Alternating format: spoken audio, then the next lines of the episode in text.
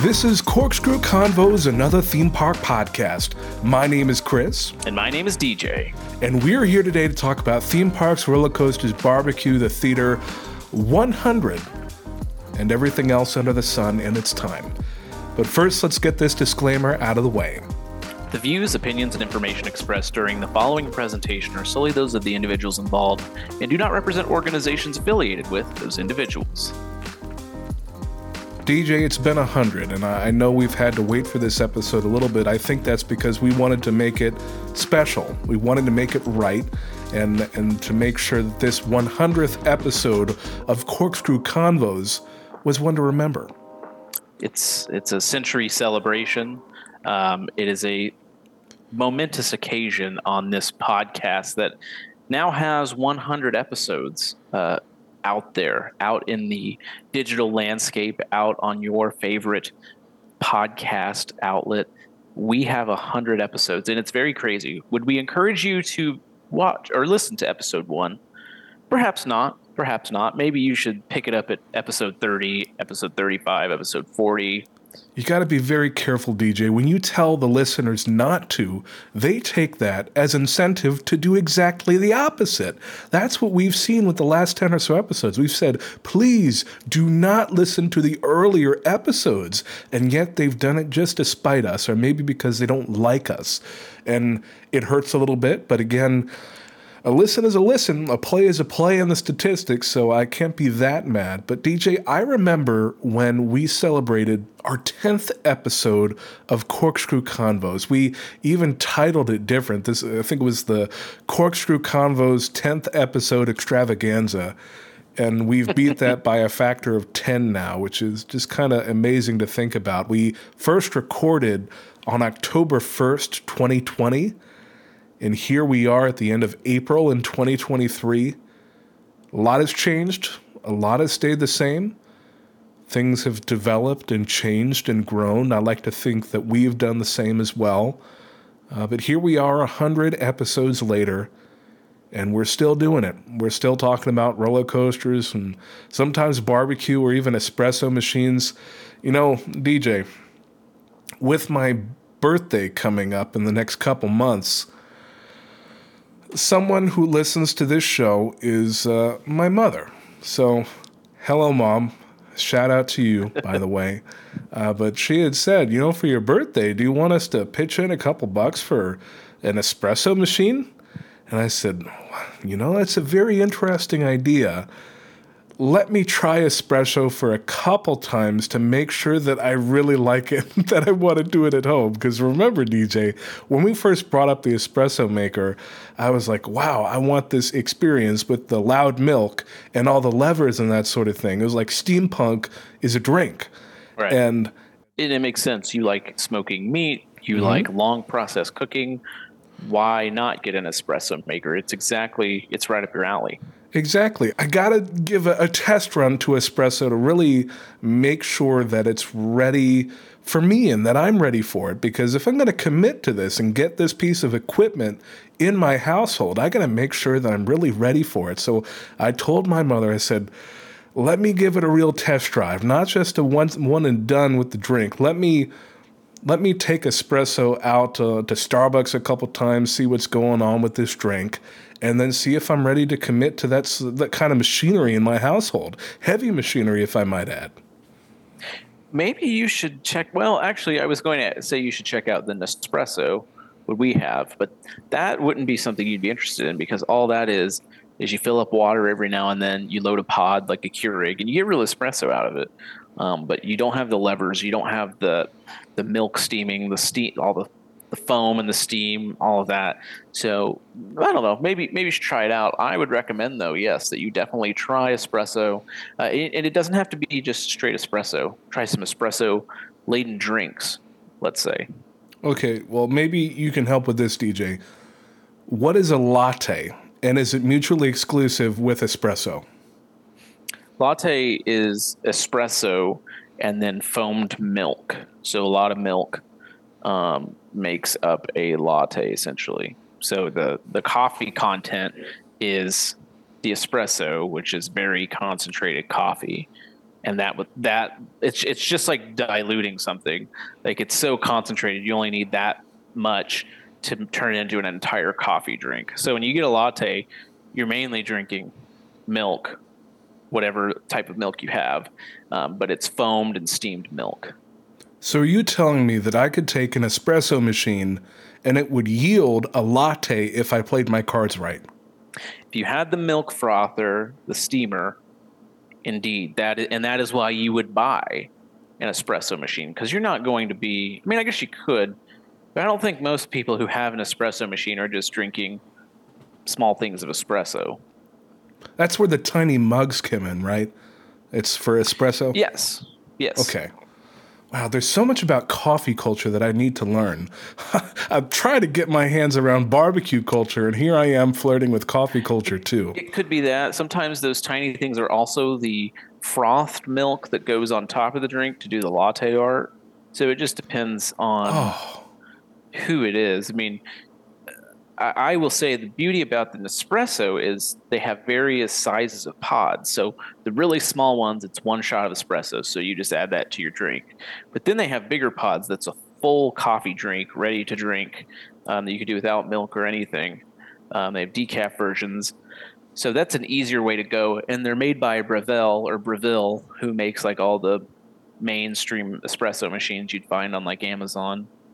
Um, but it, yeah, I mean, you're, when you have a latte or any similar drink, a frappuccino, it's mainly just espresso, that super concentrate that's giving it the coffee. So when someone says they're like, "Oh, I want a double shot of espresso," it's just two of those. Oh, so that's what that all means. Yep. You're so knowledgeable about this, DJ. I do appreciate you enlightening me a little bit so I can You learn thank more about this coffee. Okay, thank you to your wife as well. yeah, I I am really going to have to read more, probably watch these YouTube videos about coffee and different machines and see if that's what I want because oftentimes that's what I did with the smoker. I did a ton of research to say which smoker do I want? Which one? I got to see it used in a, a YouTube video or something like that. Get their mm. testimonial, see them make those different meats and over a period of weeks or months to see that they continue to use it and love it. And and maybe that's the same thing for an espresso machine. But again, I have to really try it first. So that's the first step is for me to get espresso, and I think that's what I'm going to do next. I mean, it's going to be a good weekend this uh, this weekend coming up. Maybe I punctuate it with some fancy coffee. Well, she had done her research and she knew she wanted the Nespresso, not just the Nespresso, but the frother that comes with it. It's like this big canteen. It has different lines on the inside, like a rice maker. You put the milk in the canteen. There's a little magnetic stirring thing on there. The canteen goes on a hot plate and it froths the milk automatically and gets it up to temperature. And that was really cool too. The fact that you just push the button, fill the milk, put the pot in, close it, push the button, combine them together, and you have a latte. And it saves you so much money. Like the machine was like over 200 bucks, but like never goes to Starbucks, like hardly ever. Mm. If you're going out to get coffee, it's more like intentional, if that makes sense. Yeah. I mean, there's so many different gadgets that you could use in or around the kitchen that just are amazing and imaginative. Like I got an easy bake oven. We know that the listeners heard that before. It's like an oven, but it's small. And I, like I, I never used my oven that's in the cabinets that's all big and old. I'm like, who even uses that? Not me. I use you. the easy bake oven because I can use it for toasting or for air frying stuff. And I haven't used the broil yet, but apparently it can broil. I don't really know what broiling means. Uh, I have the Broiling is Instant pot. super hot temperature, very fast. So if you have like something that has a layer of cheese on top, you put in the oven for 40 minutes, then you take it out, put your oven on broil, really hot, it gets that glaze on the cheese, that brownish. Like and you'd Oh. only put it in there for 3 or 4 minutes. Like 500 plus degrees is broil. Is that what a London broil is then? I don't know. It could be. I'm not sure. Speaking of gadgets, Ninja has an an ice cream maker that goes on your counter. Have Oh, you seen no. this? Oh no, I have not. Uh, Yeah. and, Oh, no. And it's Here we go. Ninja, and everything that Ninja makes is incredible. We're not paid to say that. I have a blender I- from them. I made salsa with it. It was incredible. We have a Ninja blender. We have a Ninja coffee maker that we love. uh, outside of the Nespresso because that's different because we still have a coffee pot for a big drip coffee, and it also makes tea at the same time or different time, but same machine. But yeah, they make an ice cream machine that's about yay big. It just goes on your countertop. It's designed to stay there, and you can just make ice cream and like not just ice cream. You can do soft serve. You can do traditional. You can do frozen smoothies with it. Now, is this an ice cream machine where you have to freeze a big thing and then put it in the machine? No, Or it does- freezes it for you. Oh no, that's very dangerous to make ice cream that accessible in my It's household, DJ. The I'm looking it up right now. It's called the Ninja Creami Cream with an I. Uh, no, I don't want 10% off. Currently unavailable. You might. get, Oh, get no. notified. Oh no, here we go. That's the big one. So the little one's two hundred dollars, seven functions. Each pint holds two cups, and it will allow you allows you to do many things, such as transforming frozen solid bases into ice cream, sorbets, milkshakes, and more at the touch of a button. Um, turn almost anything into ice cream, sorbets, milkshakes, and more. Completely customizable treats. You can have total control for low sugar, keto, dairy free, vegan options, sweet to savory, healthy to indulgent. Uh, choose between ice cream, sorbet, gelato, milkshake, smoothie bowl, light ice cream, and mix in. Okay, so the, so the the cheaper one you do have to prep your your base and freeze overnight. But I Wow. thought that the more expensive one you did not have to do that. See, we could be wrong. Nope, you do. Okay, so so you're right. I thought that it- Too good to be true. yeah. Hmm. I thought they had something that just froze it for you, but Meanwhile, still, Though- the fact that this exists. though both of us are incredibly engrossed in this conversation, uh, the dear listener has already rage quit the podcast and left a one star review uh, when they listened and, and thought this was going to be about roller coasters, theme parks, all that sort of thing. Um, we like a little bit of variety. We contain multitudes, and I think this is our 100th episode, so get off our back, dear listener. We gave you 99 episodes before this. We're going to have a little bit of domestic No. talk here at the beginning. I think that's good for a little bit of balance. And we love our fans and our dear listeners and that's it's so important to have them listen to the show but you know if, if you're here just strictly for amusement park talk theme park talk there are other podcasts and other podcasts that we love and they do that but we do get domestic sometimes. Now i'm on the shark cleaning website because the ninja family is part of the shark family so i'm now looking at vacuum cleaners That way lies madness, DJ. Don't go that way. I mean, I, I'm looking at a shark right now in my room. I think we got it from a, a thrift store, and it's it does its job. It's pretty good. It has foam in it that I don't really understand where the air goes or how it even works, but it works. Uh, it's it's good. Yeah, shark is kind of like, uh, you don't want to shell out for the Dyson. You don't want the Roomba. Shark is like, we do everything but better and cheaper, in my opinion. Yeah, I mean the Dyson stuff just looks cool, and here we go with the the theme park talk. In many restrooms, they have Dyson hand dryers, Yes. where they. This is how we're tying it in. They have restrooms in many of these theme parks that have air dryers that dry your hands after you wash them in the restrooms that are Dyson uh, branded. Um, in my office, it's a little hot, and so I thought maybe I should get a fan, and then maybe I should splurge for a Dyson, one of those little circle orb things that is bladeless and just can do heat or cool. And then I said, "Oh, it's three hundred fifty dollars to start out with. Maybe not."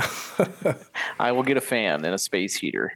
yeah, Still well, have 250 to spare. When I was an RA in college, I had a resident who, yes, I was an RA in college. We're furthering DJ's lore. Um, he, I mean, you know, was very messy, slob, whatever. And then here in the middle of their 1960s dorm room, in the common room, was one of those huge purifiers that you're talking about. Not even the purifiers, just the bladeless fan. And it was just so funny to see that thing in the middle of the room. Everything's filthy. It's an old dorm room, and here's this huge Dyson fan his parents bought him. Hey, it's keeping things fresh. I can appreciate that. like, just get a fan, man.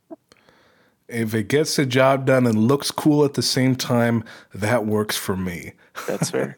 and that's what's important these days. But perhaps enough talk about domestic uh, things, domestic vices, perhaps domestic devices.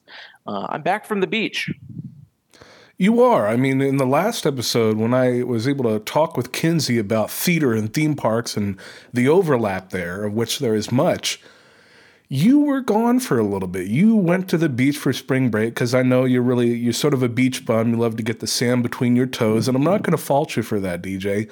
But you were gone for a little bit. I mean, you you had a little bit of a journey, I guess you could say an odyssey, so to speak, because I mean, uh, there is Odysseus, the whole story about that. I think it takes like ten years to tell that story, but you were walking along the beach. Um, and I, I remember how you were first telling me about it, how you were watching the footprints be washed away by the water as the tide was coming in because uh, we were actually trying to record a, a little something here uh, with the waves crashing along the sand and the the seagulls cawing there. We were trying to get a little bit of ASMR going for the dear listener, but then all of a sudden, you knelt down for whatever reason.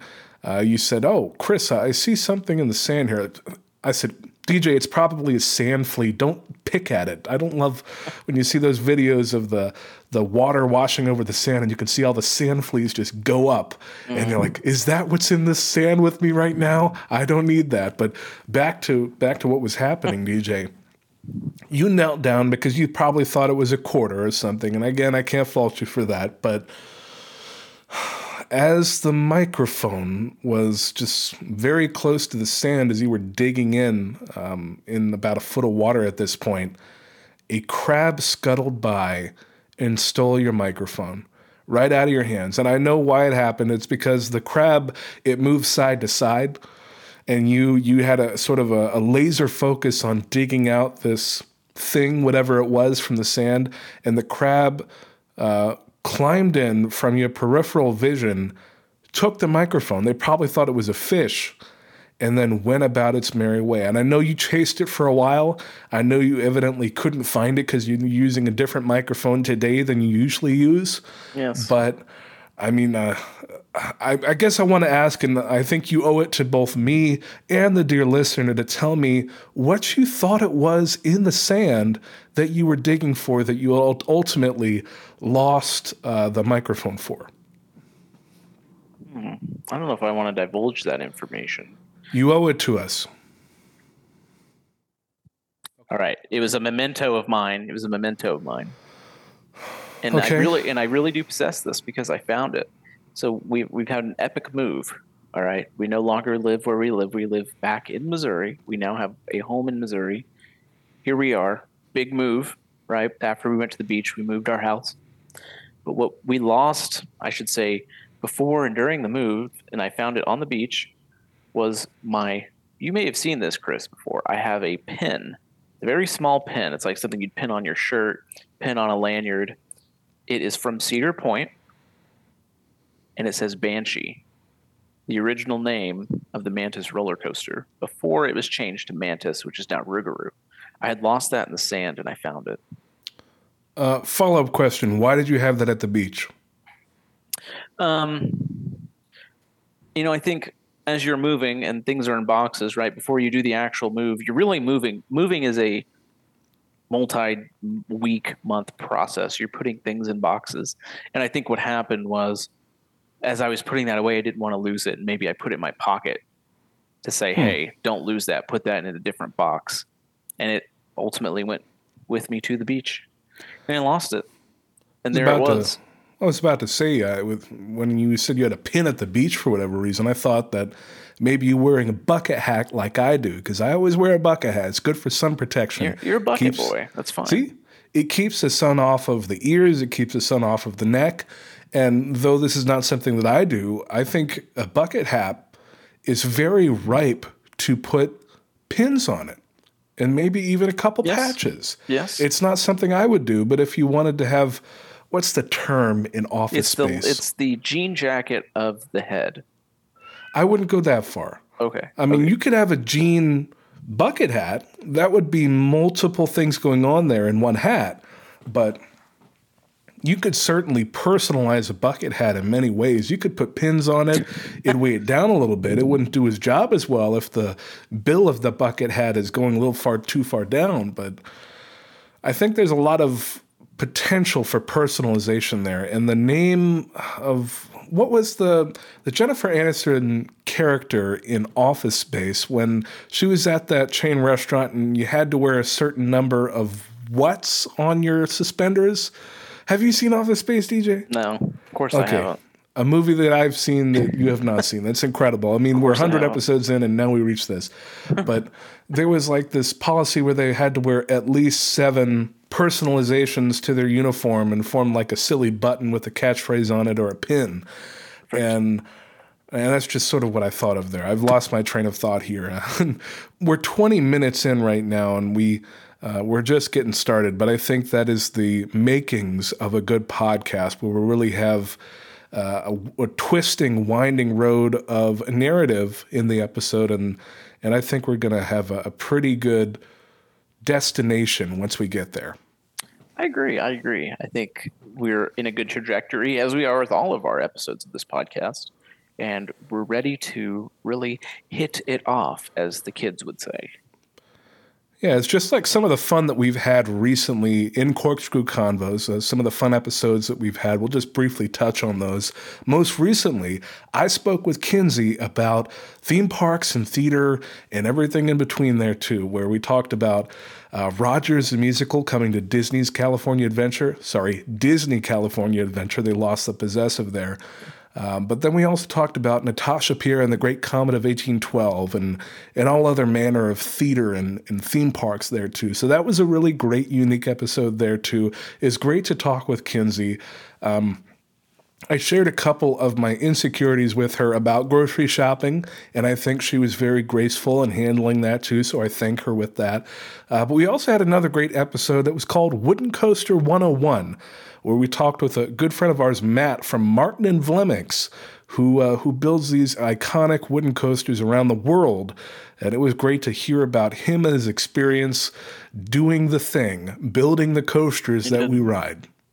He did. So if you're interested in those episodes, then we encourage you to go back and watch them, especially if you're new to Corkscrew Convos. Thanks for stopping by. We appreciate it. Be sure to take a look around, take a listen. We hope you enjoy yourself. We promise there's an episode for everyone out there, whether it's a plan a park, interviews with industry professionals, um, musings, like you heard at the beginning of this podcast. It exists, it's out there. Enjoy yourself. DJ, now that you're back from the beach and we're able to really sit down and record here in spring, where of course uh, the pollen's mostly gone from that from that uh, time period of the season where it was a, little rough, where um, of course we just see the pollen come off the trees and it couldn't really breathe. But now we're we're getting to the beautiful part of spring where the flowers are there, the greenery is there, and it's really getting me to think about theme parks. There were times where I would grab a handrail that was outside and I'd look at my hand. I'm like, oh, why is this so gritty? And my hand would just be green. Oh, that's terrible, DJ. But here we are. We're in spring. Eh, we're 100 episodes in. I think that's an incredible landmark that you should be very proud of, DJ.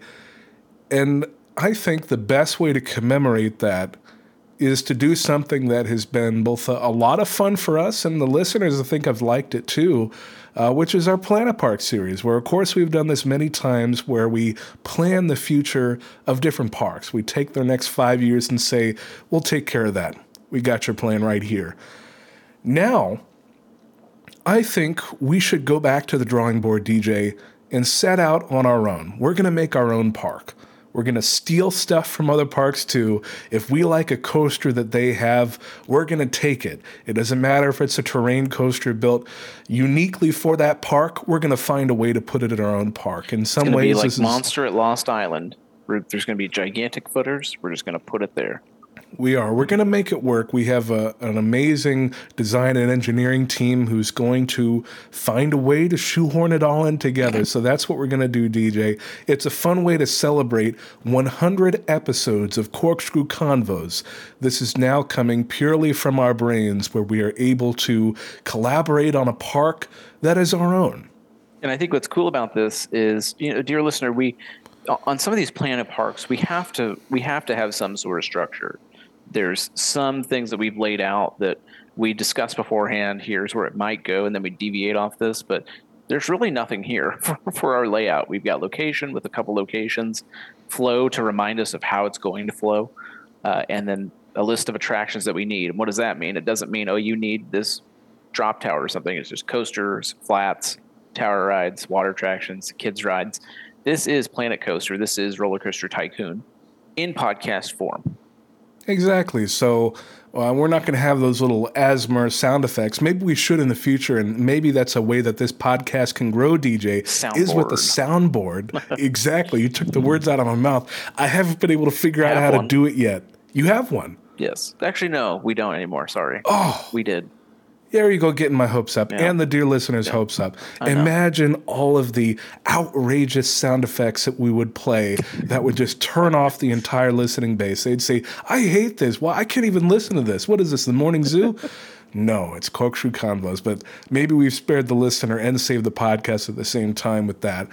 But DJ, we're going to take this park, and I think the first thing that we should do is something that will inform everything else that follows it, and that is a name what is in this name here? What are we going to call it?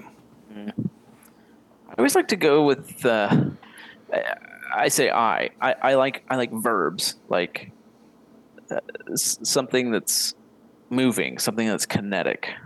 Like rushing Gardens or something. I don't know. Hmm, I do I do like using gardens or something that's like a Alton blan- a- Towers. A, blank blank. yes, Yeah. yes, yes. Hmm. That's a good question. I hadn't thought much about this. Well, is this going to be a theme park and amusement park, DJ? Good question.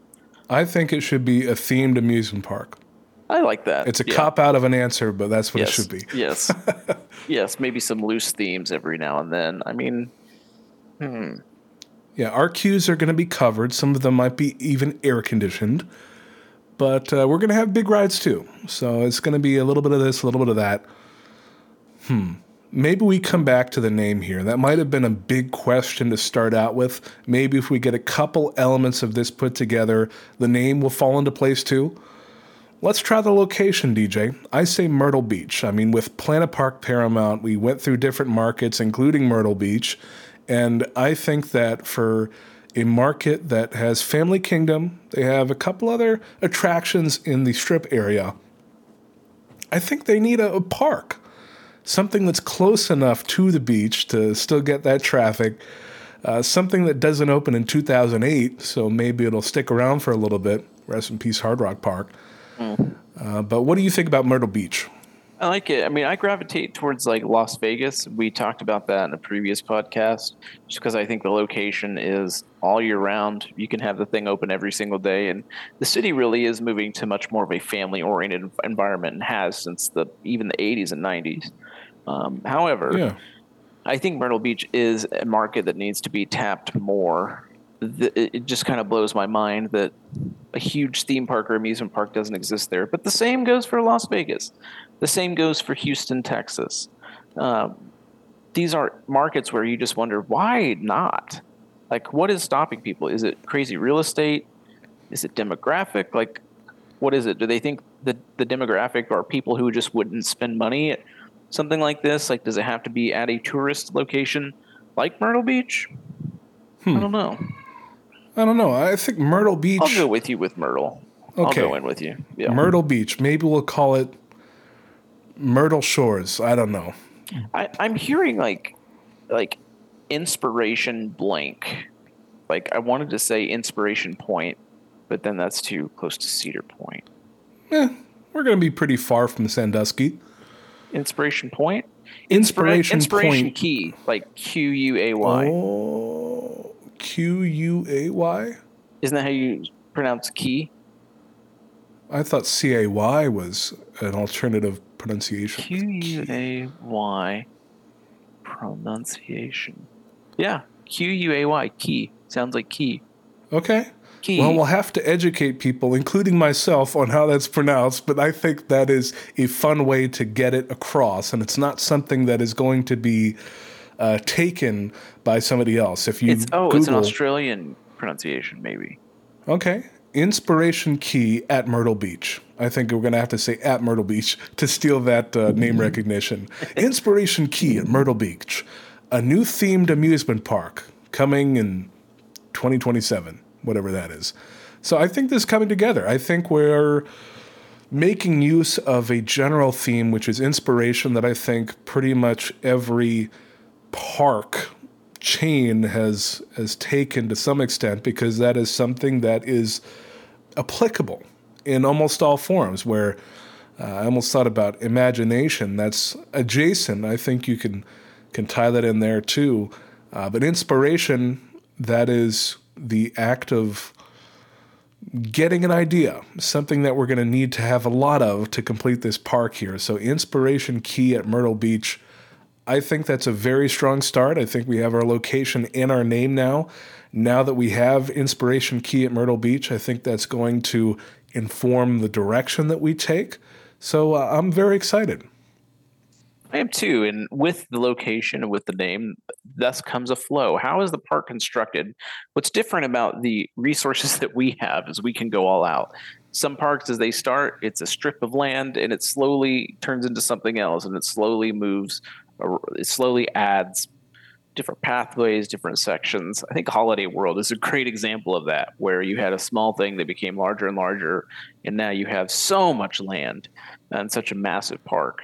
Um, but we have the ability to start from scratch. We have the Disney ability to make a park just like it should be. We have the ability to create the parking lot structure that Universal has. We have the funds, we have the vision, we have the inspiration.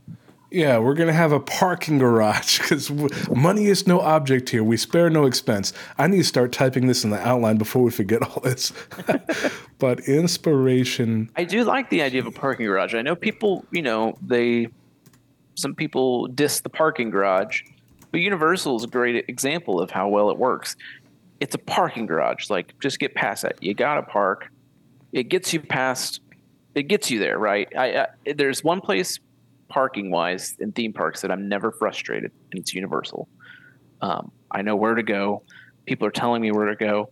It's efficient to remember where you're at. It gets you in the transit center, whatever it's called. It gets you to the city walk, and then by the time you're in the park because of the walk, you forget you're even in a parking garage. Yeah, and you get that excitement when you are on those moving walkways and you see this huge structure that just looks like it's built on top of itself and that city walk. Because there are multiple levels there. There's an upstairs and a downstairs and um, monster mini golf around there too. It's Little incredible. alleys.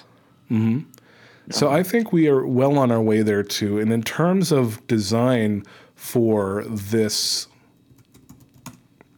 park, I know that Myrtle Beach has a boardwalk and it's iconic and, and a big deal that they have this strip here along the beach. I don't want to beat them at their own game there because I don't think we can, but no. I think that we should. Now, now, hear me out, DJ. I think that we should find a way to work a little bit of boardwalk flair, at least into yes. our entrance there, experience. There will be a boardwalk section, and what better way to do that than the entrance to pay homage to the area that we're in. Yeah, so we're going to have that boardwalk entrance, maybe even planks on the ground that if you roll a stroller over it, it's going to go to really get that engaging of all the five senses going. Uh, so we'll have a boardwalk there too, and that is uh, by nature a pretty linear direction there. But do we want to, from this boardwalk, is that a sort of a Main Street USA where instead of a main street, it's a boardwalk and there are structures and midway games and all over monetization on one side and on the other side there's a body of water that maybe has some fountains and maybe even a fountain show? Yes, I think the boardwalk itself is similar to City Walk. It's a it's a place where curious least uh, stores and brands have an opportunity to live and and to and to thrive. A place that's open truly year round. It doesn't really close. It functions like its own Disney Springs or something like that. Um, but what better way on the other side, like you say, to even incorporate the name? I'm looking up the definition of key, Q U Q U A Y.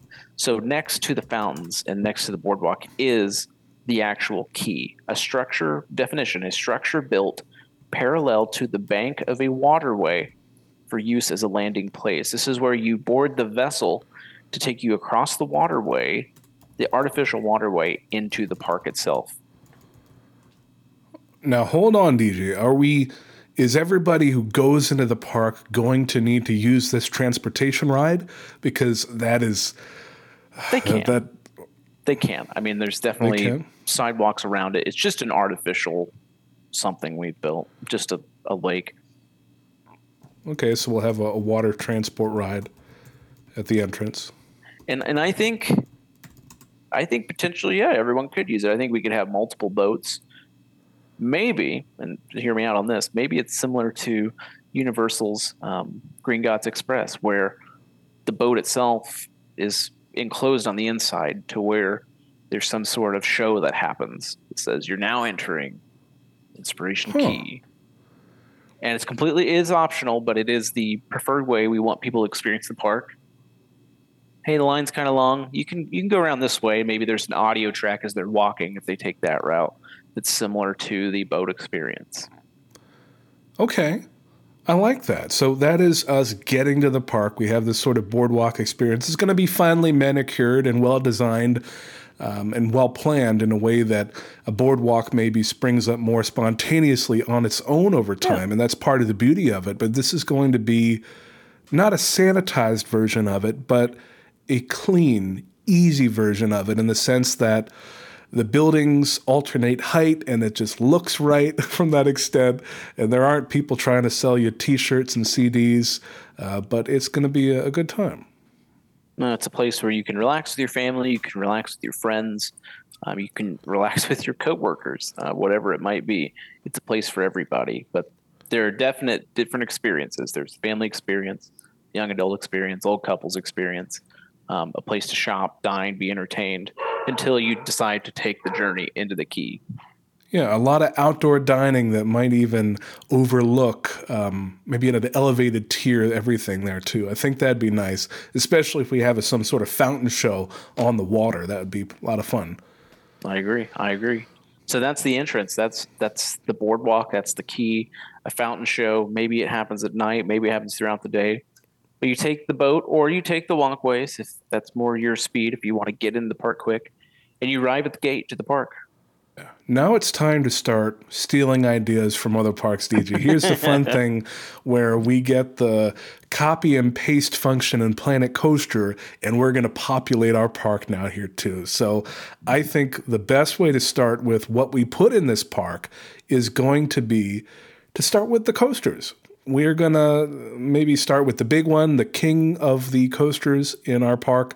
Maybe we start with one that's going to be the people eater that everybody just rides because it's so rideable. What do you want first, DJ, and why? This goes back to my recent, or actually not very recent, but my last one of my last park trips to Canada's Wonderland for the first time. I think a Yukon Striker dive style coaster anchoring the front Ooh. of the park. It's a people monster it's a good ride because it's Yukon Striker layout uh, or similar, but the same forces that that has. But similar to your Fury 325 entrance, your Gatekeeper entrance, something that interacts with the entrance itself. I think yeah. what what else would it be other than a dive underneath the main thoroughfare, uh, the main midway as you walk into the park? You buy your tickets by the dive coaster. Um, you have guest relations there, lockers, main gate. There it is. Yeah, I think that's right. It'll be some sort of subtropical diving bird that it'll be themed to, maybe. we'll Definitely. work out the details Definitely. with legal later on. And imagine uh, a water effect on its return run, something like that, mm-hmm. some sort of water splash. I like that. Now, hear me out, DJ. Now, we have uh, this might be the king of our coasters here in Inspiration Key at Myrtle Beach but let me think about a way that we could put in at least one other attraction, maybe a coaster, maybe not, that interacts with Yukon Striker. Because I really, I really want to take this opportunity where we're planning this park from the very beginning. What can we do to add a little bit more visual intrigue to this entrance mm. area? We already have Yukon Striker there. What do we add around it? Well, which, by the way, when you ride that ride, the swinging coaster um, Vortex. No, not yeah. Vortex. Yeah, Vortex. That's that's what makes it even better. So 100%. I would love to see something go through a gigantic flat ride like a Ferris wheel or something. I don't know how you accomplish that. Maybe if this park is big enough that we can have an Orlando style Orlando Eye, um, where is Orlando's like that, where you have a open center of the wheel. No, not London in the Eye is like U.S. I don't think. But you know, the mega Ferris wheel where the opening is just an opening in the center. Yeah. Like something like that. Like some huge another people eater flat ride that this thing interacts with. A giant Ferris wheel. I like the look of that. And I think that if we position it in such a way where the dive coaster and the vertical drop is at a pleasing angle compared to the giant concentric Ferris wheel, that that could in some ways become uh, an icon logo of the Yes. park. Maybe not a with logo, the dive but coaster together, yes. yeah, but those exactly two structures together could become very visually distinctive for Inspiration Key at Myrtle Beach. So I like the sound of that. Um, I think that that is a really good start to this first area. I want to add one more thing because Yukon Striker, of course, that is uh, the gonna, was big dive coaster themed for the the big thrill seekers. We're also going to have a giant Ferris wheel as well. I want something little and quaint, and I think it want I want it to be uh, a flat ride of some sort. Maybe it's going to be a disco, but I might want to go Nebulaz. Hmm. Let's save that for deeper into the park where that can really anchor its own thing because I think that Sure. could hold its own. Yes. But I think we're going in the right direction there. What if we did a hmm, a Windstar from Zamperla? I That's sort that of up. that might match the the idea that we're going for, where it's sort of like hang gliding, but you're in a spinning flat ride. Oh, so yep, it's yep. relatively mild there too. I think that could be pretty with all the Yeah. colors on the sails. Or a modern flying scooter type of vibe. Oh, you But know, terrible capacity though. Terrible. Hmm. That's what I'm also thinking about. Front of the park, we gotta have the highest capacity rides. I feel like. I mean, even a Zamperla um, multi-decker swing that could work. Chain swing, multi-decker swing. or not multi-decker. Um, this the chain swing ride where the whole thing lifts up, it tilts on its side. Oh, the chair swing. Chair yeah. swing, yeah. Okay. You know, that's kind of classic, and that might match the vibe that we're going for here, where this is maybe not necessarily exactly boardwalk still, but it's a thematic transition to the rest of the park there, too. So I think chair swing uh, could be a, a pretty great spot for that. I think anything else that is mild or a family ride at least just isn't going to have the capacity. Like Yeah. The only other thing I'm thinking is a disco, and discos are pretty thrilling. I think more than a chair swing. Yeah, definitely. So I think that's a, a good center entrance area of the park itself there too. We have the big dive coaster, we have the giant concentric Ferris wheel, we have the chair swing, Flying carousel is the name for Zamperla. flying carousel. I think that's a really nice way to put it. Flying carousel. It really is. It's incredible about this ride there too that it's still manufactured new, but it just feels like a timeless ride when you walk up to this sort of ride at a park there too. It looks like it's been there forever. It looks like a classic thrill, and yet, oh, this one opened in 2004. Oh, okay. exactly. And there's three great rides that really open the park up. Uh, it shows we have thrills for all ages from mild to wild.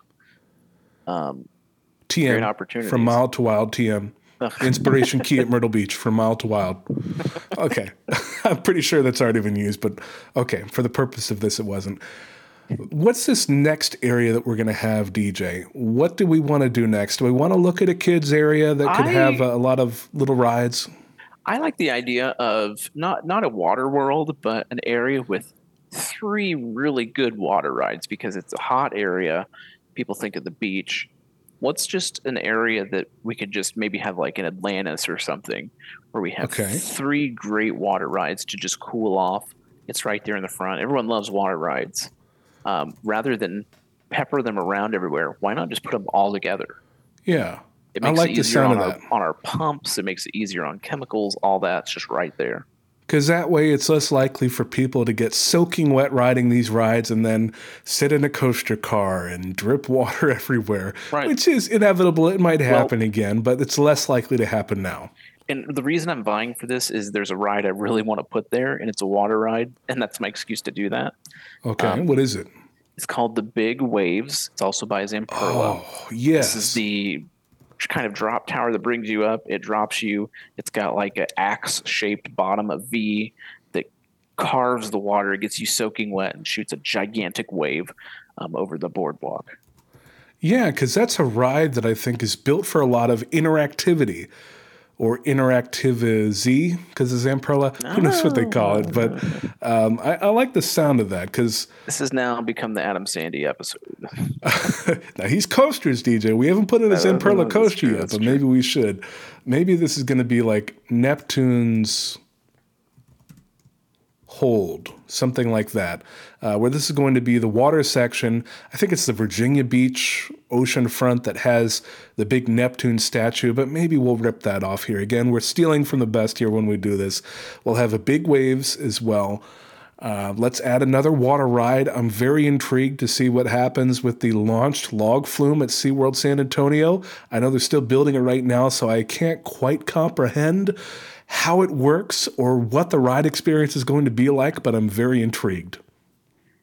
Is that what you want? You want the launch log flume? Or are you saying we hmm. don't have a good litmus? Again, this is all fantasy, DJ. I want it, uh, okay. but I want to break some records. Let's make it the tallest, fastest launched log flume. we're going to steal all no. the records there. We'll put it in version. No, we won't, but uh, we're going to do that now I've lost any argument to have a mock water coaster. Now hold on, we there's could no add a pulsar. There's, there's okay. I, anything else? There's no point because the log flume is basically that. Yeah, but this is a, a bigger version of it. Parks often have a, a log flume and the shoot the chutes ride too. That could work. So we're gonna go pulsar, and we're going to omit the family water raft ride, which I'm fine with. But that's where we're at. Well, we're going to have a ton of splash areas. Maybe we should add a water park to, or at least a, a water play area to this area. So we're going to have a splash pad. And hmm, hmm, I don't think we want the headache of a, a, a, lazy river or a wave pool. No standing water that people can get in because then we're going to have to have lifeguards and yeah. And I don't know if we want to do this. Of course, this is a park without a budget or a fantasy, and yet we don't have the budget for lifeguards. uh, so we're gonna have a splash pad, no standing water, and uh, got to have a big tipping bucket. I mean, everybody needs that, so we're gonna have a tipping bucket. There we go. Yeah, now we have it. And Neptune's hold is complete. Boom. I think that's okay. a great spot. Now, hear me out, DJ. In this next area, I want to go a little wild. Okay. Of course, it, it rains a ton in the summer, uh, especially in the southeast. So I think that we should not necessarily build an indoor section, but I want something that we see in part of Diagon Alley or uh, Disneyland in Tokyo, where they have a large section of the park that is covered with uh, a roof. Hmm. What do you think about that? Yeah, Singapore has that, and it was really awesome. Yeah, so I, I, think we should do that. Uh, the trouble is, what do we put underneath it? If it's a bunch of loud stuff, it's all just going to echo when people scream. Uh, it's going to hmm. echo mm. in the top of the roof. So maybe we should be careful about what we put here. I don't know if this is necessarily the kids' area, but maybe this is. It works well when it's shops on either side. Maybe the top could be like a Fremont Street experience, but with no sound. So it's just an LED show of some sort projection show. Okay, so this is sort of like a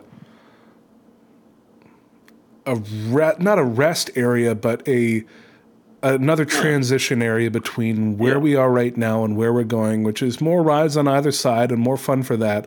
But this will be somewhere to again get out of the direct sunlight, get out of the rain if you need to, and ride, uh, not ride, and exist and you know, let's add a dark ride here. That's what I want to do. It'll be an indoor dark ride, uh, but it'll be in this area that's already covered. So let's put yes. this here. What do we want to call this area? I'm, with the covered roof, I'm getting a dark academia vibe.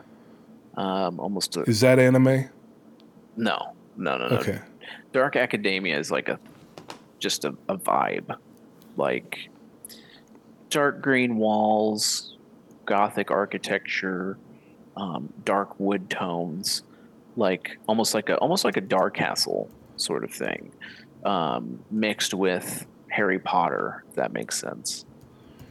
Okay. Um, flaming torches, something like that.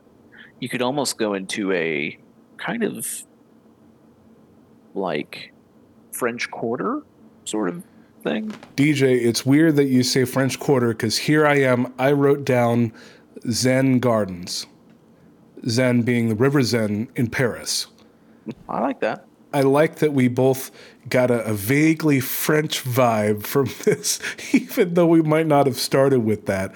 Uh, I think that incorporating some Gothic architecture is a great way to put a little bit of money in this area too, where it's not necessarily going to be something that uh, steals everyone's attention for the whole day, but it's an area that provides negative space. And I think that's the term I was looking for earlier, where there's a lot of go, go, go in theme parks, but if you have the areas that are a little bit of opportunity for rest and recharging from an extent, I think that's valuable too. So we're going to have Seine Gardens, not Zen Z E N, but Zen as in the river Seine. So there will be water elements here too, uh, maybe even some splash areas to cool off. But uh, we're going to have a restaurant here. We're going to have Gothic, uh, vaguely Gothic uh, theme. Yeah. I think the dark ride could even almost be a. Um, I don't like to use dark or scary, but maybe a very mysterious, not yeah. ghost train, but ooh, can you find the professor who left these clues in his study or something? Do we collect the clues by firing a a shooter of some kind? Is this a shooting dark ride? Is this interactive in that sense? I think it could be just a almost uh, AR sort of experience, but maybe some motion sensor, something involved to where, oh, what's behind the bookcase? And you have to whoosh your hand to the left or right. Oh. And that triggers something on a screen, or a real bookcase opens, something like that. I like that. Yeah, so a gesture based dark ride. Exploring uh, mansion or something, a haunted yeah, mansion. And it's, it's, and it's not it's not scary. It's not haunted. It's it's it's it's not wacky. It's it's sophisticated, but it's just you feel like you're solving a mystery. Yeah. Now, to close out this land, I want to put one more thing in a box, and it's going to be a dark ride but what dark ride do we put in a box in this area as well? Because I think we're really drawing the production concept of this land together well. Uh, we have a nice dark ride, a theme, a restaurant there too. But let's put a dark ride there. Uh, that is another thing that's indoors for people to do. Hmm. I think to match the aesthetic, maybe you could almost do imagine Na'vi River Journey, but imagine it's just like Lights of Paris or something. We're we're in France, so maybe it's like Lights of the City or something. It's just like it, you go into a scene maybe where it's just like you're out in the middle of a field and there's just stars, and then it's lights of a city, and then it's lights of the countryside, and then it's lights of like the theme is is on lights. Okay. You know, there was a another uh, dark ride in the Myrtle Beach area once that uh, was a lot about lights and and just sort of seeing visual uh, spectacle in that sense, and that was the Moody Blues presents Nights in White Satin, the trip, the ride. And uh, I never got to ride it. It always looked like a really cool thing. Uh, and this is, in some ways, maybe a visual of, of a spiritual successor of it, where it is a slow moving boat ride, not a drop or anything like that, mm. but the water is the means of conveyance. Mm-hmm. And there's a, a, lot of opportunities to just sit and watch. Not necessarily a story, but something that you leave satisfied from. Yeah, the theme is relaxing, unwinding, unplugging, just enjoying the show. Yeah, I like that. I think we have rounded out this area nicely. Where the slow moving boat ride, that could have a pretty high capacity if we play our cards right. Uh, and the same with the dark ride, too. So that goes nicely with an area that is semi indoors, at least it's under cover. Uh, so that provides people some refuge there in case of rain. Yeah, absolutely. What's the next area that we do, DJ? What what uh, what needs are we looking to serve here? We have the entrance area. We have the sort of our dark ride, relaxing area. We got our water area. I think really next is kids. Okay. Put, put it in the back of the park um, so that you got to walk all the way back there. So you have to experience everything else. It's like putting the milk in the back of the grocery store. Our kids' area is in the back of the park. So is this a dairy themed kids area? Is that what you're trying to tell me? No, I think it's something that might be the allure. The reason you come to the park is because of our our kids area. I, I think it'd be great to have an IP here, even if we could. Maybe something that's not just some theme we come up with. I think something that's tied to something that kids really love. And I have a kid, and I want to know your opinion on this because Okay. I'm su- I'm surprised no one's done this, and I'm sure Disney's involvement with it already might be why. Where is the Bluey themed kid area? And that's the dog, right? Who owns that property? The government of Australia. Oh, okay. really? yes, but Okay. somehow somehow Disney has the US streaming rights, but it is it is Australia and BBC Australia and then there's a creative studio behind it. Okay, well, I'm sure Disney would have the right of first refusal for theme park stuff, but outside of that, in this fantasy world that we're living in here, We can with dream. Inspiration Key at Myrtle Beach, let's have a Bluey area. Now, I'm going to have to take your lead here. If we make this a Bluey themed area, what does that mean? Because this is going to bring in an external IP here, so we're going to have to flesh out this story a little more uh, to to create this land. Uh, Sure. So please lead on. Well, let me read you a description really quickly. Bluey is an Australian preschool animated television series that premiered on ABC Kids on the 1st of October 2018. The program was created by Joe Brumm and is produced by Queensland based company Ludo Studio. It was commissioned by the Australian Broadcasting Corporation and the British Broadcasting Corporation, with BBC Studios holding global distribution and merchandising rights. rights. The show follows Bluey, an anthropomorphic six year old blue heeler puppy who is characterized by her abundance of energy, imagination, and curiosity of the world.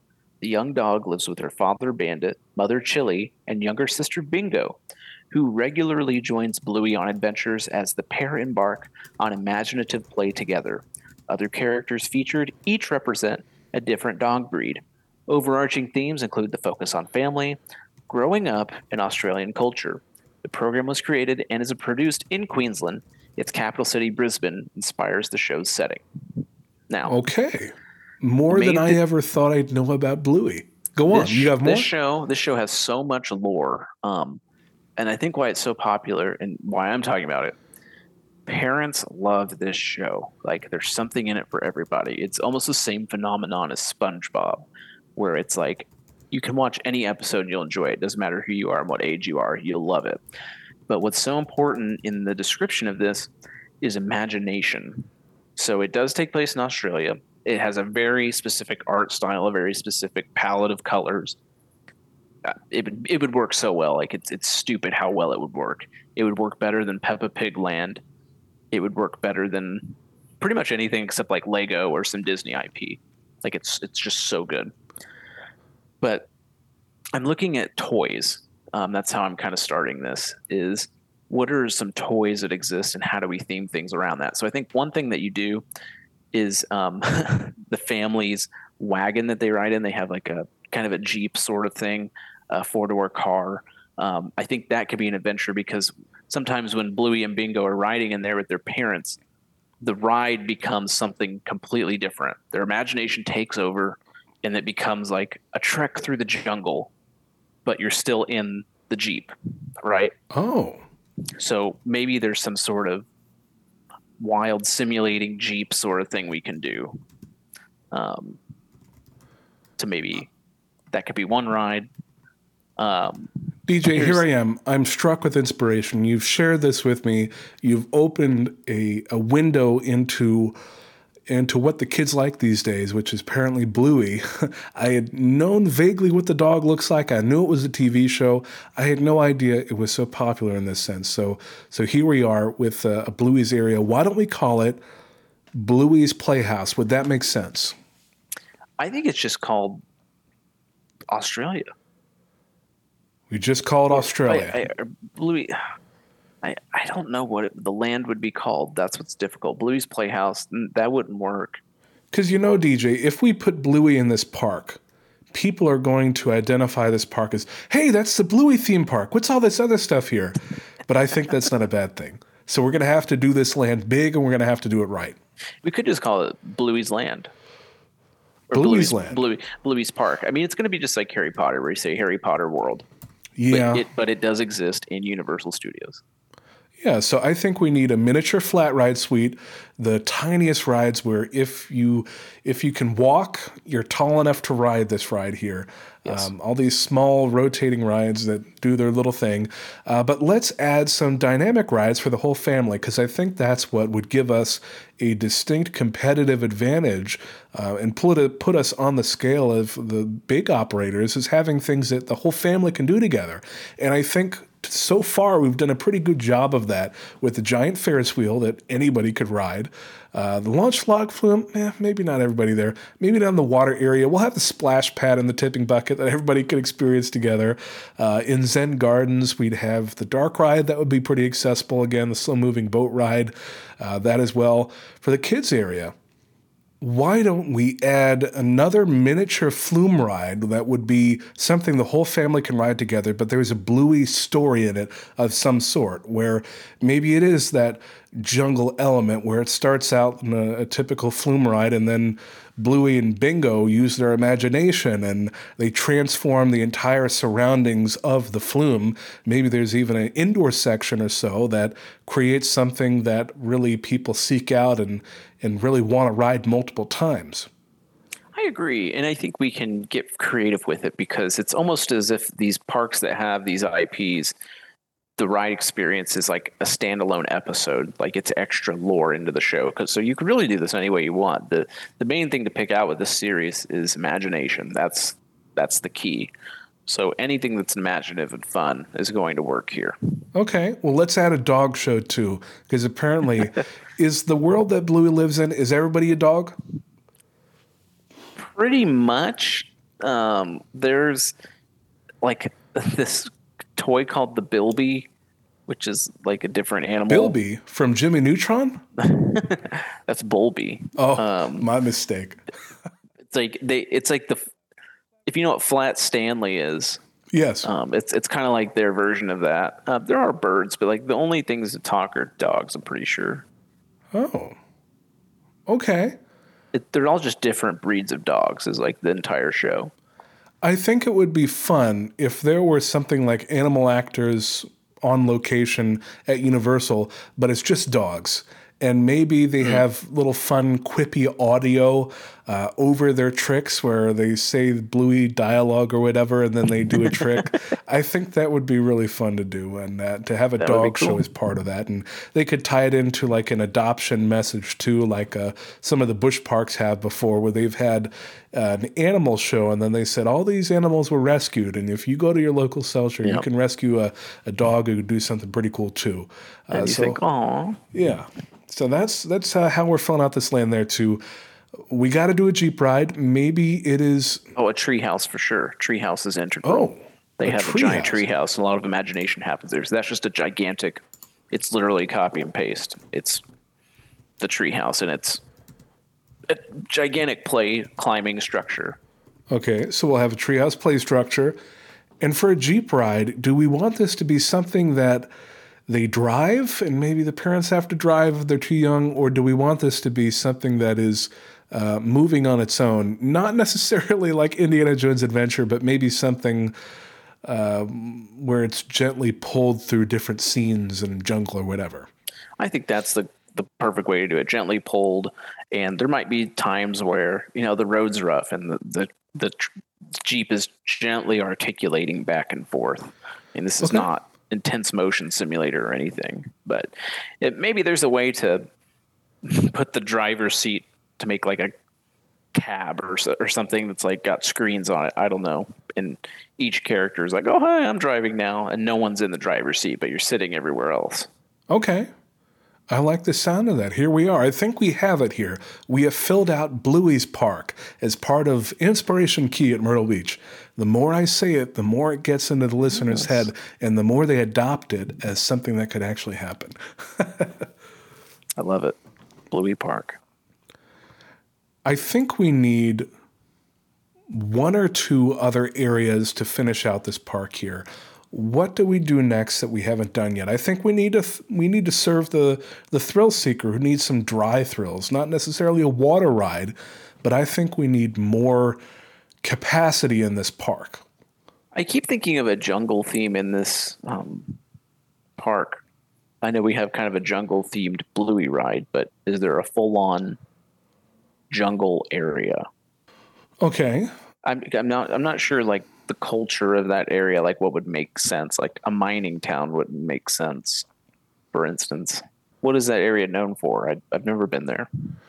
Well, this is Myrtle Beach and this is South Carolina, so we are getting to the region where there were pirates back in the day. Okay, In, in what is exactly. now the US. So I think this could maybe be a, a pirate stronghold where That would be awesome. if they come on land to trade and, and look for treasure, maybe this is the little hamlet where that happens. So uh, let's see, Pirates Den. We'll just operating title call it Pirates Den, I think a, a, a cavern or a tavern that serves more than just beer, an actual tavern. that. as You want to show in it? Yeah, there could be. I mean, maybe just like a small. I mean, maybe a small show, unless you're thinking differently. I'm thinking of just a place like, oh, this is where I get a mixed drink in the park. It's where all the thrill rides are. Yeah. So speaking of thrill rides, what do you want? And I was talking to my wife about this the other day, actually. You know, on Cheetah Hunt, where the second half it dives down to where Rhino Rally was, and it goes left, right, left, right, left, right, like something like that in Intamin.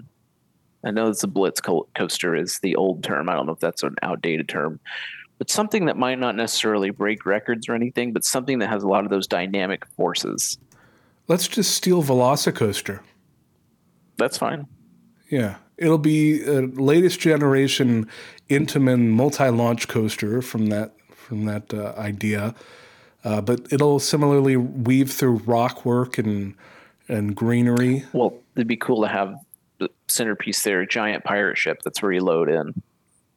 Yeah, and I'm gonna call it like cannonball or something, but maybe you're shot out of a cannon or something like that. okay, I like that. Now we have that, which is going to be. Uh, a good competitor for the dive coaster that we're going to have in the, the center of the park. But with this being a, a thrill area, what else do we want to add? I think we need a big flat ride, and I don't necessarily want to add a tower ride because that is hmm. something that could really affect sightlines. Well, that's where I was first going. Was like a walk the plank, one of those tower rides that pulls you backwards, and then I don't know. Um, obviously, we're gonna have a swinging ship just to have it there, Yeah, no, or is that is that too? no, I think that works. Um, Well, now- it's also it's also like is it too like? Okay, so Zamperla has a new product. It's called the Zeta Swing or Zeta Swing.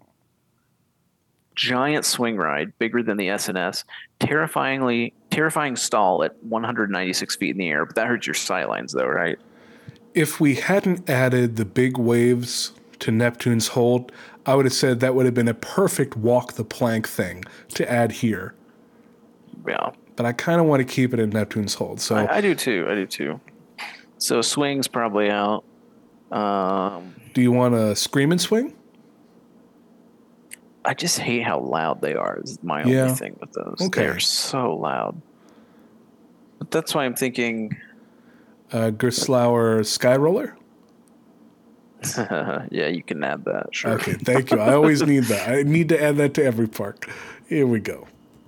Um, but does it make sense? Yeah, it's an octopus. Oh, okay. So there. Or the kraken. It's gonna be the kraken. Okay, the Kraken. That works better. Thank you. You you plus that up nicely. Okay, right, let's add your sky roller. Let's add a, a medium coaster. Not necessarily a bridge coaster here, but something that is not huge. I think a GCI wooden coaster works very well here, themed to like rum barrels or something. Rum Barrel Run. Although that's going to be terrible with the salt in the air, but oh well. There are wooden coasters in that area. They'll be fine. We have a, a great maintenance team. They'll be able to do what they need to do. It's going to be a great. Now, is this a GCI Or, wooden it, or is coaster? it no? We can't do GCI. It's got to be Gravity Group because we just had Matt on the podcast. We got to give him some business. Okay. Now, is this a wooden coaster with any new bells and whistles? Are we going to have an inversion in it? Are we going to have? Uh, well, of course, it's going to be engineered pre-cut track, but uh, What if we finally, and it's the Easter egg to all the enthusiasts out there, we have a shed element similar to Mystic Timbers, but it's finally a drop track. What we what we thought we might be getting with Mystic Timbers, it's the only drop track on a wooden roller coaster. okay, so no inversion. I mean, I'm fine with an inversion. You said medium coaster, so when Ah, you, I hear you're medium right. coaster, I I lose inversion personally, but it doesn't have to be. No, you're right. We we got to stick to our guns here. Pirate joke. Wouldn't that be that wouldn't that be kind of wacky though? Like, what what did you call it? Rum runner? Rum barrel run. Maybe that's too wordy and too too much mouth action when you say rum barrel run. Rum runner. That is Rum runner? it's catchier. There we go. See, So, that's why they pay you the big ones. Rum runner. Then you, f- you fly into a shed at the very end or wherever they keep the rum. I don't know. Why is the rum gone? Because of this coaster. Gigantic. No, maybe not even gigantic drop section, but we play on the what's in the shed. It's like we don't really tell people like, oh, there's something crazy that happens, and it's right at the end of the ride. And so when people are getting off, they're like, wow, those people look like they just encountered something crazy. I heard a lot of screams in that area. Interesting. I think this park is coming together really nicely. We sort of have five areas now. Do we need one more? I think we are missing a family coaster somewhere. Okay, and I want an oceaneering dark ride because I just want one because they're the coolest thing and I want one. So let's add one more area. Let's try to think what the concept would be. I wonder if you could play into um, is it like a, a, a state with a lot of diversity and like birds Maybe. like because the family ride that comes to mind is the S&S like not the axis but the t- the the swinging cars were the Yeah. the stork ride we've only ever seen like one of them like a large scale version of that maybe but Is there enough capacity in that? no there's not then let's just add an axis coaster. Let's do it. But that's that's fam. That's not family. I think a family ride. I think of something like like a, an Arthur powered inverted coaster from Mack, or um, inva- I think of like an Invader, um, Cobra's Curse. This is inspiration key.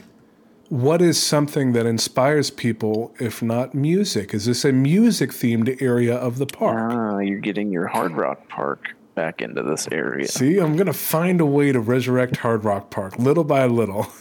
Well, I think there's something to be said there because then you'll have maybe the people who've grown up going to Myrtle Beach saying, "Oh, this is just like Hard Rock Park when I was growing up."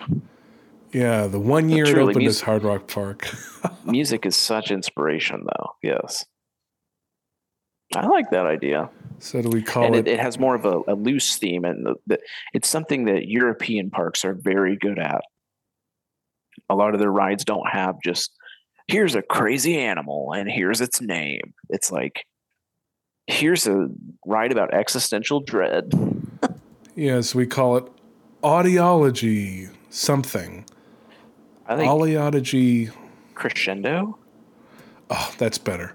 Well, no, crescendo is going to be a ride name. It has to be a ride name. That's that's what I mean. Yeah. Oh, okay. Oh, you're, you're talking about the land itself. Yes. Audiology Uh, Chromatica. place. Chromatica place.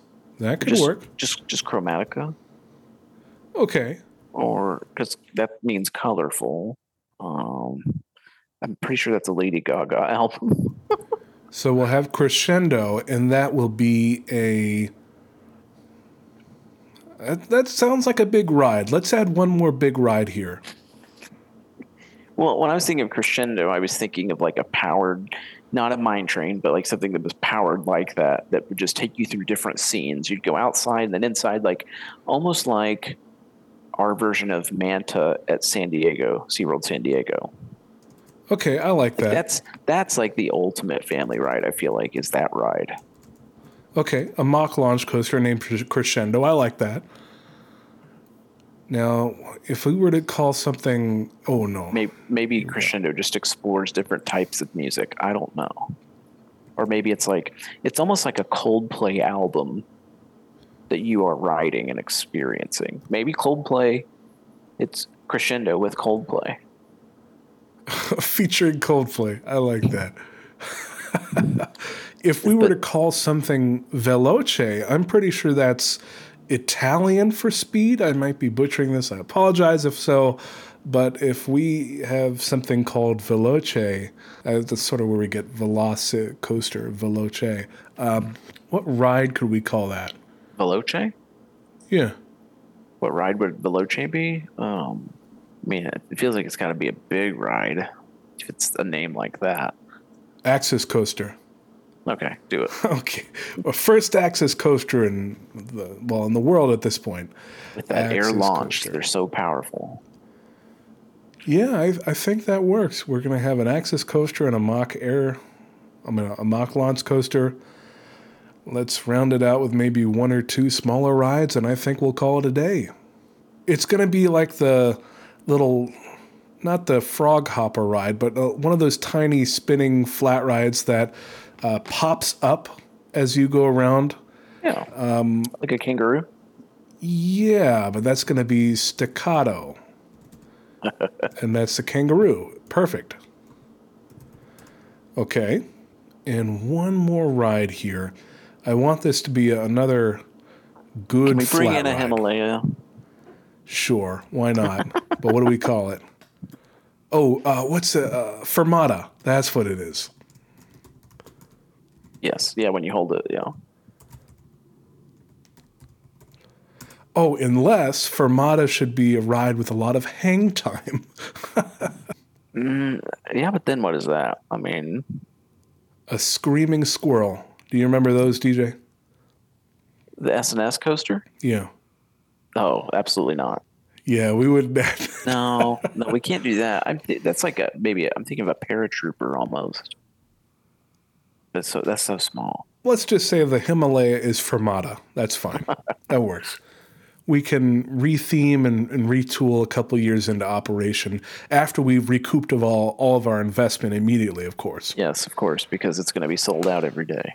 Of course, yeah. I mean, it's going to work. It's not going to be 2008, so we're fine. We'll be close enough to the beach that we'll uh, we'll really bring those people in. And uh, what I like is that though we've added a lot of rides here, we have also added a lot of entertainment touch points as well of varying degrees, where there's going to be maybe a big water show as well near the entrance, but there's also going to be uh, in Seine Gardens opportunity for streetmosphere and maybe even a, a little bit of live music in that area. I think that'd be nice. In the kids area in Bluey's Park, we'll have the dog show, uh, which I'm sure that will fill the house every single time. Uh, in the Pirates Den, we'll have the tavern that could have some uh, storylines or intrigue there as well. And then in Chromatica, of course, we're going to have some instrumental music there too. And I think that area is just going to be so interactive. Exactly. So much, it's so gonna, many things to do. they're going to and have the piano floor from Big. yes. Oh, Yeah, we've got it. It's got to be like that. So this is a, a, park that will appeal to the whole family, of course. We'll have plenty of things that everyone can do, including a lot of things that, uh, that everyone can do together. Uh, seasonal events, DJ. I don't know how far we could push this season for this park, especially this early on. Maybe we do some sort of fall themed event, harvest at the beach, something like that. Uh, but I don't know if we can necessarily. Holidays super easy. I mean, just put Santa hats on everything and call it good. okay, sure. Then we'll be open maybe March through the end of the year. A pretty long season. I like that.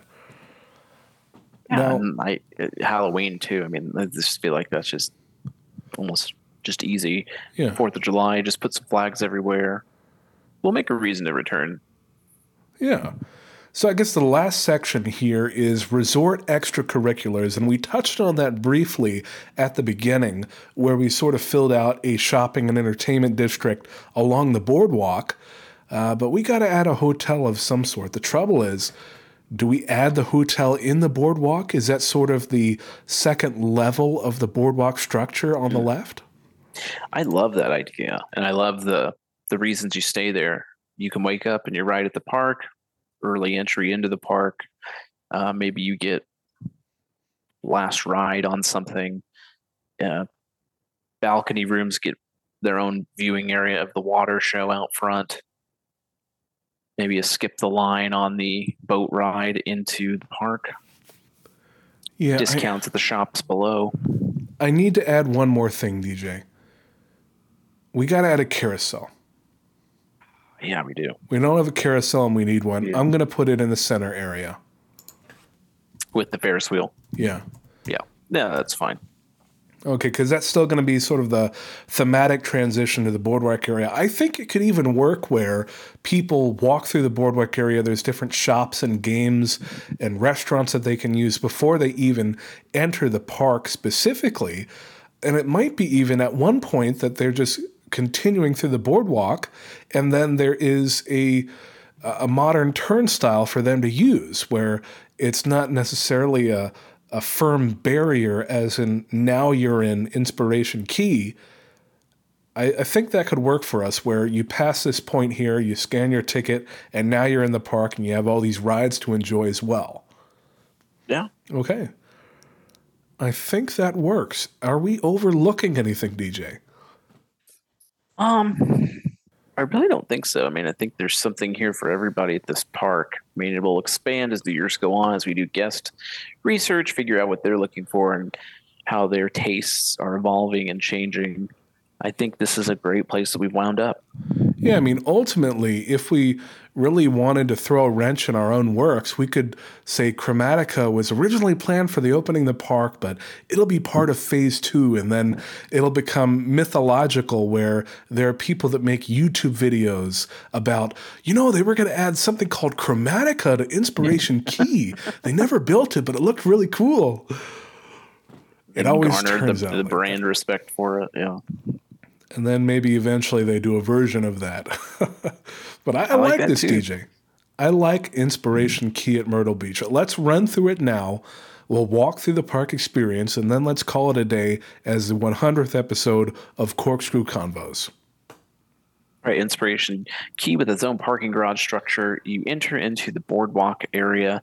Uh, that's where we really open the park up to you. Um, it's not the beginning of the park necessarily. You can see in the distance at the other end of our man made lake, in between the boardwalk area and the entrance of the park itself. There's plenty of shopping experiences, dining experiences, um, plenty to do. Think of a city walk, but think of one that's newly constructed. Um, and to get to the park, you have two options. You can either take a concrete walkway on either side around the giant lake, or you can take the boat that we have. It's a large boat. There's many boats. They're enclosed. There's a experience inside of the boat that is audiovisual experience. It sets you up for the park. Then you arrive at the park. You can see the Ferris wheel from a distance, the giant dive coaster, the carousel. Now you're seeing it up close, and now you've made your way to the gate of the park. It's really become a circle layout in a way.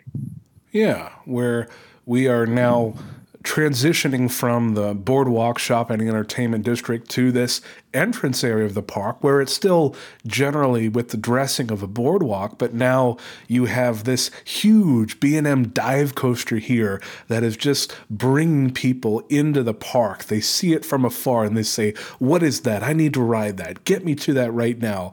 Uh, but there's also going to be a giant Ferris wheel uh, which will be actually concentric. There won't be a, a, hub an axle with different spokes around it as well. It'll be a, a slick new looking Ferris wheel as well. Uh, we're going to have a flying carousel to a chair swing, a wave swing, or whatever you call it. Another classic ride that could round out the boardwalk area pretty well. And then, of course, you got to have a carousel. So we're going to have that there too. And we didn't say this, but I'm just going to add our dive coaster has some of those wooden fake support elements, kind of like it Disney California Adventure with their Incredicoaster, where kind of looks like it's not really a steel coaster. It gets that boardwalk vibe a little bit. Okay, sure, that works for me. After that, we go to Neptune's Hold, where this is the water area. If you want to cool off with the water, this is where you go. Uh, we're going to be spending some money with Zamperla here. We're buying a big waves. It's sort of an interactive drop slash splash ride, and there's a lot of different things going on, a lot of different ways that this ride could end. Uh, but I think that uh, I think that'll go nicely in Neptune's hold. We're also going to have a couple world records here, like the tallest, fastest, longest launched log flume here, where log flume has been around for more than 50, 60 years at this point. But here we go. We are doing something new with it. They had the first mover, which was SeaWorld San Antonio, we're going to say thank you for pioneering that technology. It's time for us to use it and do something even bigger with it. And that's what we're going to do with that log flume here. Also, adding to that, not only just the log flume, but a Mack Power Splash, the Pulsar, if you will. Uh, this is a ride that will definitely um, attract thrill seekers, but maybe some some some of those who aren't ready for the huge thrills yet. But definitely a way to cool off in the summer, and a great way to spectate and get yourself cooled off as well. Uh, just like with our Big Wave Z. Uh, not only that, a splash pad and tipping bucket uh, really caps off this area as a place that the whole family can enjoy, cool off, and who doesn't love a gigantic tipping bucket with a large bell that goes off before the bucket tips? Exactly. This is something that uh, the kids can see the bucket's about to tip and they'll run under it. And the parents will say, No, we're about to get in the car. But it's too late because they're already submerged. uh, that's why we build this. And if you happen to be there when your child did that and you weren't ready to leave the park, you can cool off and cool down your anger at Seine Gardens. Um, not spelled Z E N, but French. Uh, this is an area that's covered, has a covered walkway, and it's really a sort of tranquil, take your time, unplug, get lost area. Uh, we have a great restaurant, all centered around a gothic theme. Also, with some interesting dark rides here. One is a slow boat ride that focuses on city lights, just lights and general lights in rural areas uh, in the cities of the world's different landscapes. Uh, you focus on that and a dark ride that's gesture based, meaning a ride that takes you through almost a mansion experience where you're trying to solve the mystery of what happened to the owner of this mansion. Uh, where where did they go? What were they learning about? And say a bookcase should open, where you're going to wave your hand and that will open the bookcase. Say you need to grab a candelabra, you're going to reach your hand out to grab it, uh, and that will be really a first of its kind, at least in this region. Yeah, to have that variable uh, interactivity with the gestures there. Uh, when the one time I rode Ninjago at Legoland, I could not figure out how to do it well, and it was frustrating because I was doing the thing and it wasn't working. So with this, we'll definitely have to be careful about how we suggest that people interact with it because uh, it'll be unique that we're asking them to do multiple different gestures here. But I think that, I mean, just as you were talking through it, I said, what if we had some intelligent lighting that would go on different show scenes and it would sort of preview what you're supposed to do? Like it would pan over an item and then, oh, I'll do that. I'll mimic that. Uh, I think that's something that we could do there to, to really build out that dark ride there as something that hasn't been done before and then to really maybe not lose originality, but let's bring in a familiar brand, something that people can relate to. Our kids' area is themed to the popular preschool show Bluey. we call it Bluey's Park, and it's really just Australia. But at the end of the day, it's different adventures that Bluey and Bingo set out on using their imagination. We have a miniature uh, flat ride suite. We also have a Jeep ride, which is great, that really mimics um, their experience driving in the Jeep around town, but their imagination takes hold and different things happen. We have a dog excuse me, we have a dog show, a real dog show with different quips from the show, lines written just for this, I should say, and along with a miniature log flume, something with no drops necessarily, just something to to enjoy the, the day and, and cool off and end it all with a treehouse play structure, a giant play structure mimicked after the Heeler's family um, treehouse in their backyard. Plenty of things to jump on, climb on, explore, and just a time for parents to sit on a bench as their kids enjoy. Yeah, Bluey's Park is going to be essentially what butters our bread in terms of bringing people to this park. Uh, this is what the uh, the USA Today article is going to be about. They say they're opening the world's first Bluey theme park in Myrtle Beach, even though Over it's TikTok. one section of what we're doing. But of course, uh, that's fine if it gets the job done. Uh, if it brings the people in, so be it. They'll come for Bluey, and then they'll see everything else that we have here too. That's right. And for all your thrills, well, you've reached the Pirates Den just right across from Bluey's Park. We have a tavern as an anchor, center with its own show, we might add. Um, but that really centers everything else. It's a place to get mixed drink, but right across the, the area there, there's a swinging ship. We have to have it. It's a pirate area. But we have uh, two different uh, roller coasters that really set this area off. An intense Velocicoaster style ride themed to pirate ship. Uh, maybe you're a cannonball. We don't know yet. We didn't get that far, but something along those lines. A Gravity Group wooden roller coaster called Rum Runner with a show scene at the end and the uh, world's only wooden roller coaster that has a drop track. And we managed to fit a sky roller in because this is Corkscrew Convos. We Yeah. are sponsored by the Gerstlauer Sky Roller. Uh, just kidding. Uh, but it is Kraken themed. It was going to be octopus themed. And then I reminded Chris that it needs to be pirate adjacent. So we went with Kraken. Yeah. That, that comes together really nicely. so we'll have the Pirates Den too.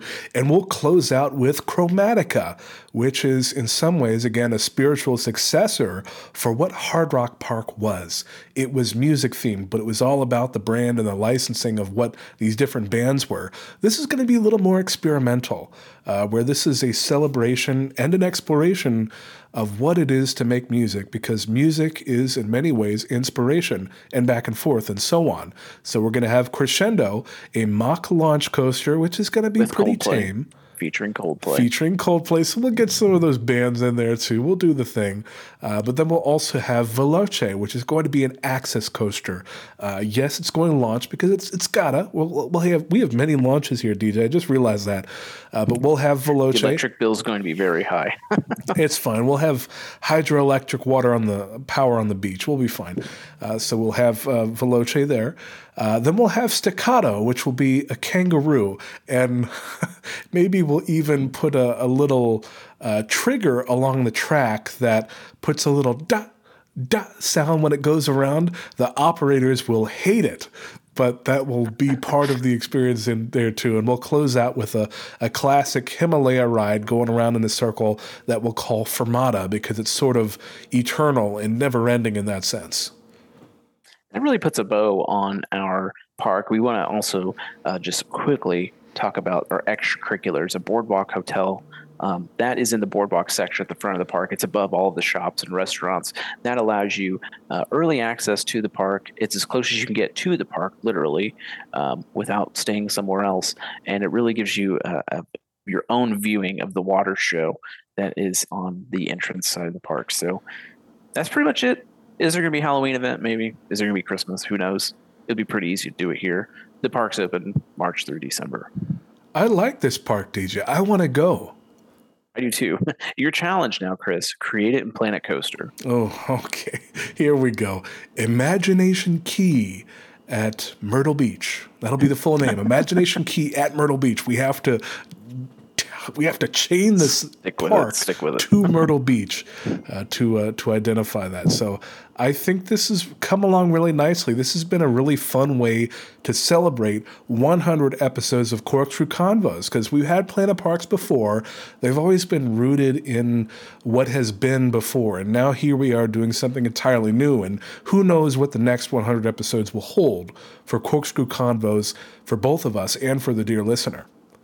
And if it took you 100 episodes, dear listener, to get more comfortable with us, so be it. Maybe now is the time that you send your questions to us. Let's have a corkscrew conversation with you 100 episodes later. There's a variety of ways to get in touch with us. Email corkscrewconvos at gmail.com. But we're also on all the major social media platforms Facebook, TikTok, Instagram, YouTube, even Twitter at Corkscrew Convos. There's a reason to follow the show on each of these platforms. It's completely free. It's a way to interact with us. Send us a question, make a comment. Speaking Submit of content. questions, speaking of questions, Luke sent in a great one just the other day and some Oh. feedback as well, which really did help us too. Luke said that he enjoyed the taste testing when we when I think we taste tested Starry, and then it turns out it was just Sierra Mist. And earlier on, we taste tested a, a new chocolate bar from Hershey. Uh, and he wanted to hear some more of that too. So I think that's a, definitely a great opportunity to us. When I go to the grocery store tomorrow morning, I'm going to keep an eye out for something weird Hey. and new. Shout out to Luke. Exactly. Shout out to Luke. You uh, you leave a, a question like this, you get a shout out. It's a simple a simple bargain here, but uh, this has been really fun, DJ. I'm really glad that we have reached 100 episodes. This has been a great way to mark the occasion. About two and a half years in, I think that was a, a great way for us to celebrate. And I am celebrating, DJ, because I am incredibly grateful uh, that you have been a part of this with me and that we have done this together. It's been a, great pleasure to do this with you. Same to you, Chris. This has been really an adventure, something I didn't think that we would get this far. I think episode five was a proof of concept. So was episode 10, even 20. But once it got to 50, I was like, oh, this is a real thing we're doing. So happy to be along uh, with the journey with you, Chris. And the same with you, dear listener. If you've stuck around since episode 1, 10, 20, 50, 80, 99, we're happy to have you here. But until next time, my name is Chris, And my name is DJ. and this has been another Corkscrew Convo. In fact, the 100th. Thanks for listening.